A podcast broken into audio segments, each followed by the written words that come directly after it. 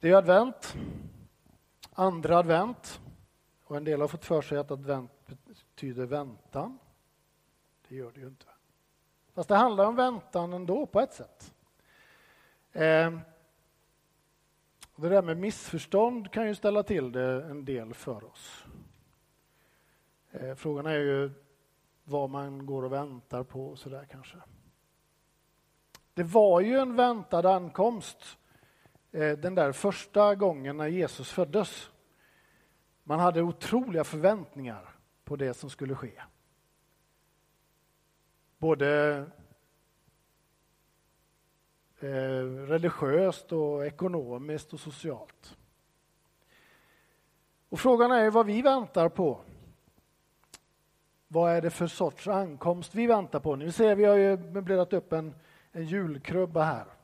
Och i veckan som gick tror jag det var, eller om det var någon, någon veck, ja, strax efter vi hade möblerat upp det där i alla fall så var det någon som var inne här och så frågade de det lilla barnet efteråt Såg du julkrubban där inne? Ja, men det var något som inte stämde med den.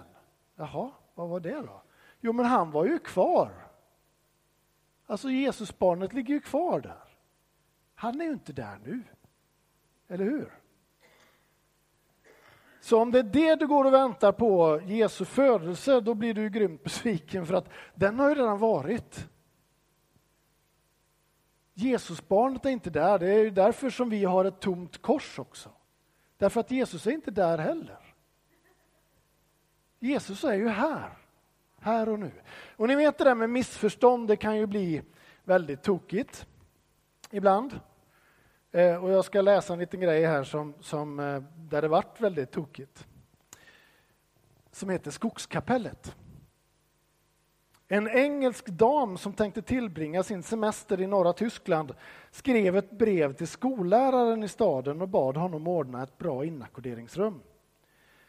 Efteråt så kom hon ihåg att hon glömt att fråga om det fanns WC på stället och skickade därför ett brev med begäran om upplysning härom. Skolläraren, vars kunskaper i engelska var mycket begränsade, hade aldrig sett eller hört förkortningen förut. Han vände sig därför till prästen Denne grubblade också över den konstiga förkortningen. Men så fick han höra att damen i fråga var över 50 år. Då antog han att hon var en from kvinna som ville veta var Woodchapel låg någonstans.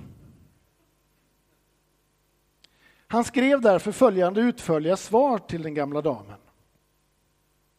WC ligger cirka 10 kilometer från den gård där ni tänkte hyra rum. Det är beläget i en vacker barrskog och håller öppet varje tisdag och fredag. Detta förefaller er kanske lite olägligt ifall ni planerar regelbundna och kanske till och med dagliga besök.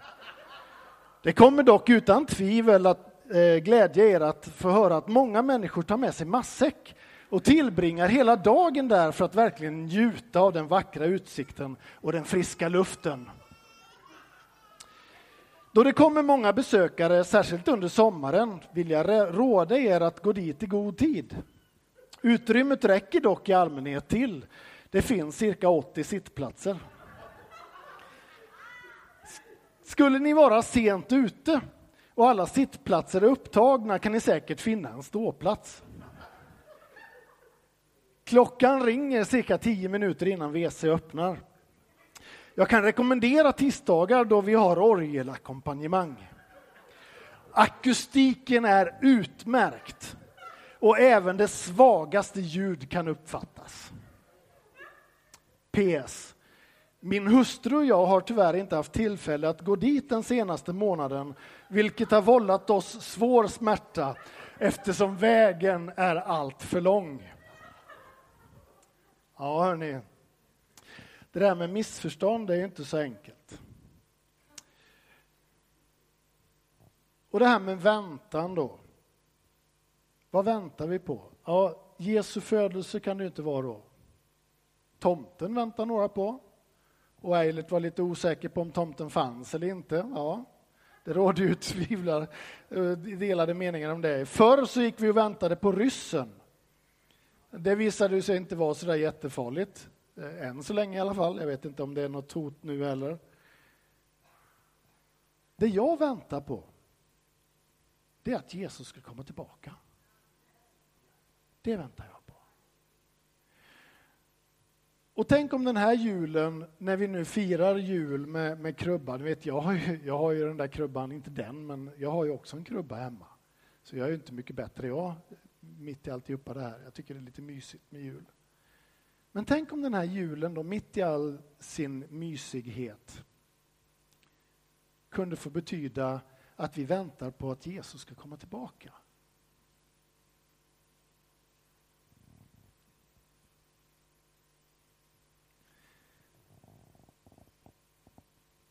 Dagens text är från Markus, det första kapitlet, och verserna 14 och 15.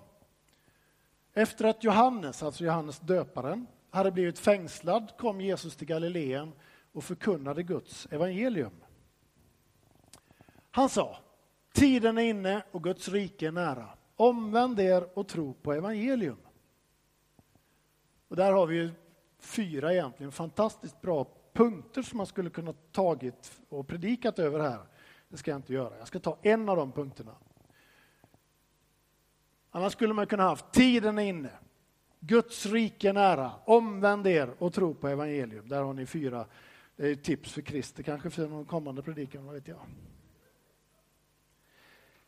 Men vi tar en av de punkterna.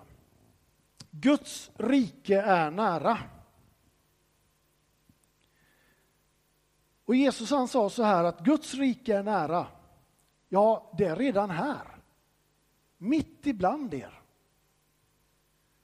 Guds rike är där du och jag är. Och då är frågan, vad innebär det för oss konkret för dig och mig? För er som inte vet vem jag är så jobbar jag i vanliga fall eh, som kökschef och kock i Kompassen, restaurangen som finns i huset här. Och just nu så är vi inne i en, i en fantastisk period. Det kommer folk och det kommer folk och vi sliter våra grå för att få maten att räcka till och, och sådär. Det är, ju, det är ju helt jättekul. Och då börjar man ju naturligtvis analysera, vad beror det där på? Da. Ja, men det är klart. Och det är ju lite osvenskt att säga så, men, men eh, jag har faktiskt belägg för att det är mig det beror på.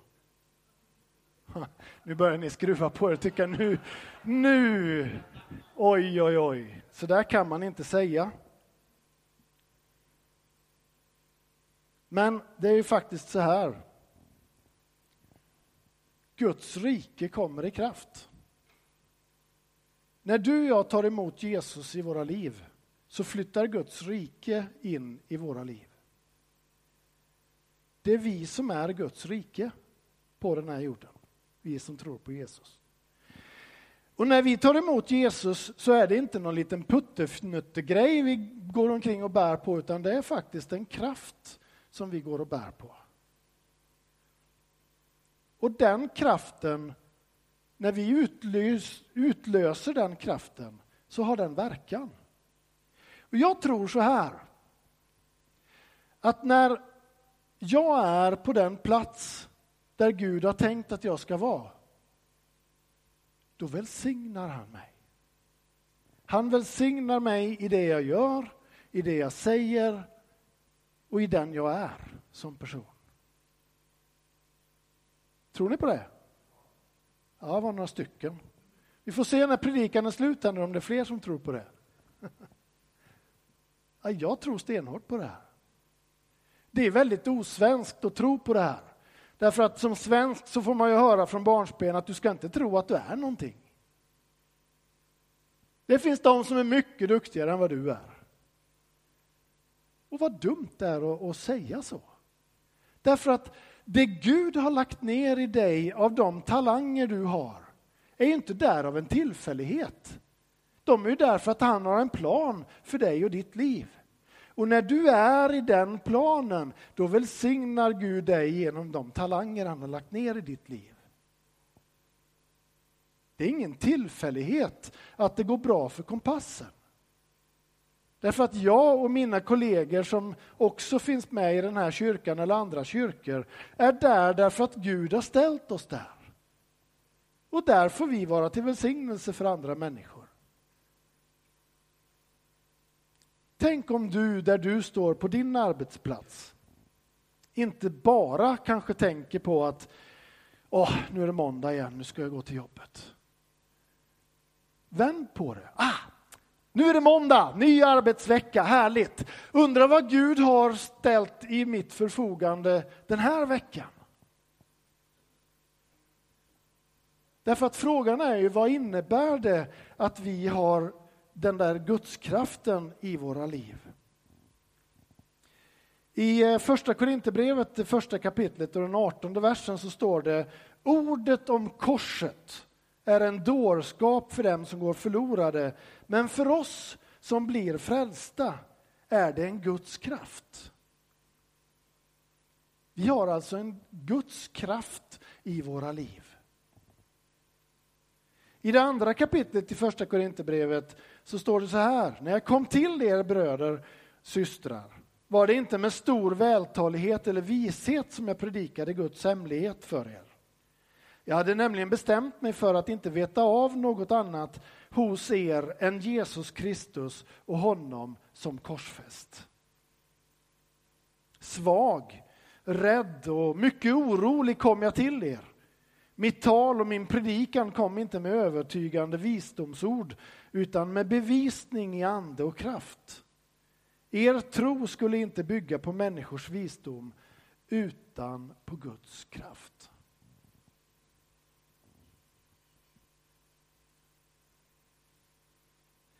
Guds kraft för dem som tror räddas.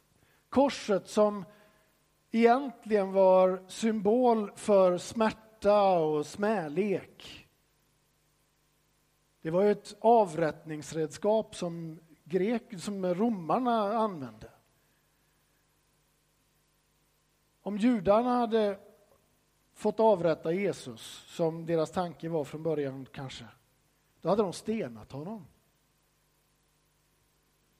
Men redan i Gamla testamentet så finns det skrivet om att han skulle hängas upp på ett kors. För din och min skull. Så den smärtfyllda upplevelsen vändes till den största triumf som någon gång har vunnits på den här jorden.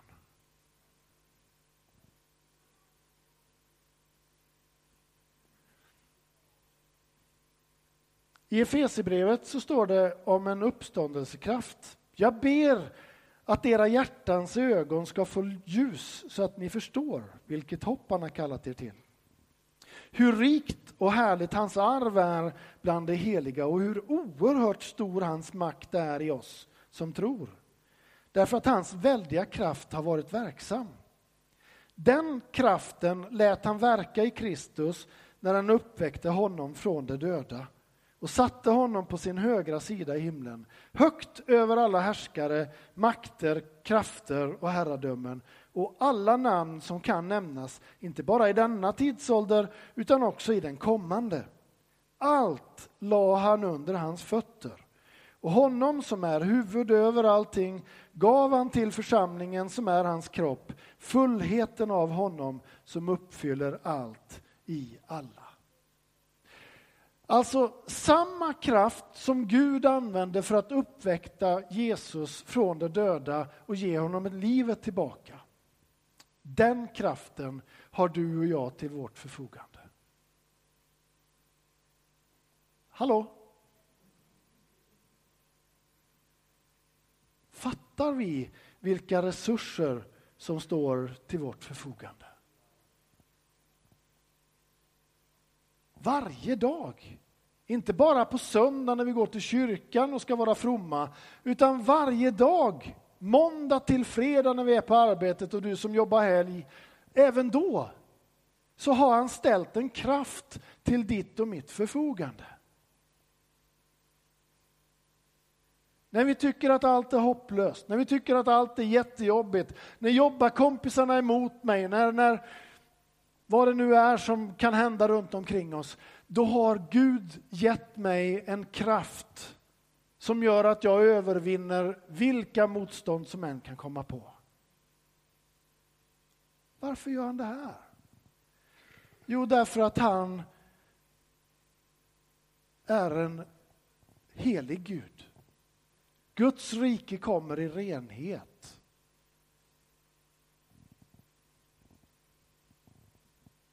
Helga er, rena er, för att imorgon vill jag göra under mitt ibland er.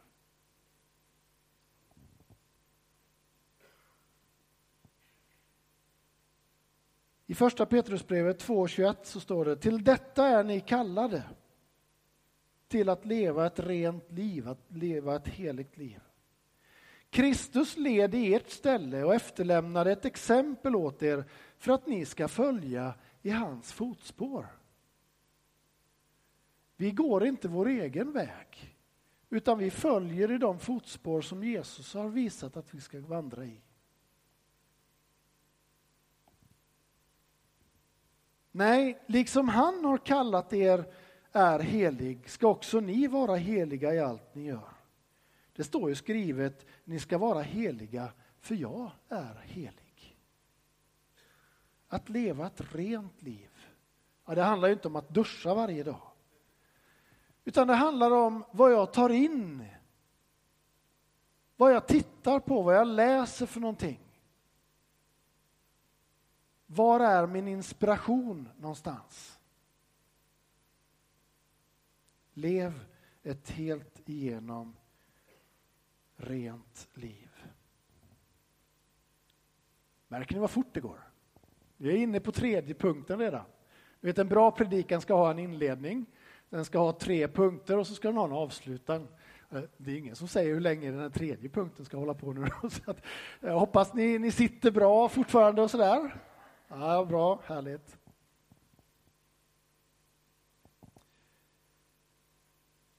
Barmhärtighet. Psalm 103. Barmhärtig och nådig är Herren, sen till vrede och stor i nåd. Han går inte ständigt till rätta och behåller inte sin vrede för evigt. Han behandlar oss inte efter våra synder och lönar oss inte efter våra missgärningar. Det är ju tur. Så hög som himlen är över jorden, så väldig är hans nåd över dem som vördar honom. Så långt som öster är från väster, så långt avlägsnar han våra synder från oss. Så som en far förbarmar sig över barnen, så förbarmar sig Herren över dem som vördar honom. För han vet hur vi är skapade. Han tänker på att vi är stoft.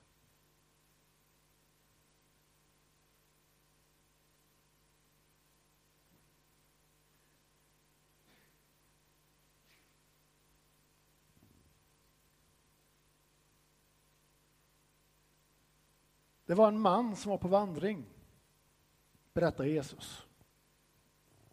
Han eh, gick från Jerusalem ner till Jeriko. Och på den där sträckan så blir han överfallen av några män. Slagen halvt ihjäl och, och kläderna snodde de och allt han hade med sig tog de. Och där låter de honom ligga. Så kommer det en man förbi gåendes och han blir livrädd när han ser vad som har hänt. Trots att han var präst så lägger han benen på ryggen för han tänker oj, det där kan ju hända mig också. Efter ett tag så kommer en man till och går förbi. Han var levit. Det var en tjänare som tjänade i kyrkan eller i templet åt prästen. Och han tänker precis på samma sätt. Oj, nu är det bäst att skynda på. De kan ju ligga i någon buske här bakom kanske.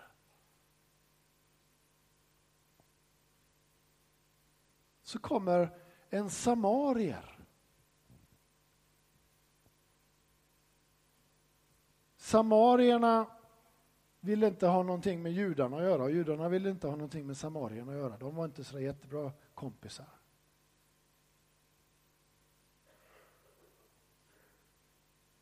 Men den här samarien han stannar till, tar hand om den här slagne mannen med risk för sitt eget liv.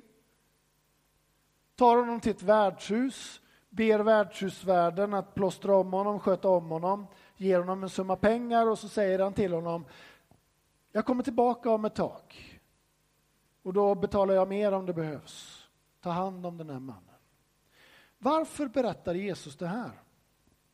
Jo, därför att han fick en fråga. Vem är min nästa? Och så ställer Jesus frågan till den där mannen som frågade det här. Vem tycker du är nästan?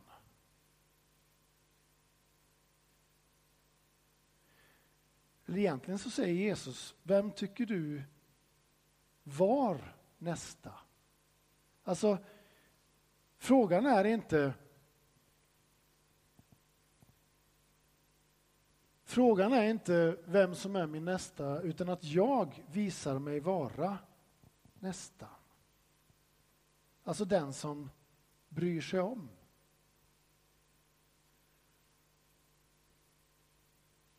Gud är barmhärtig.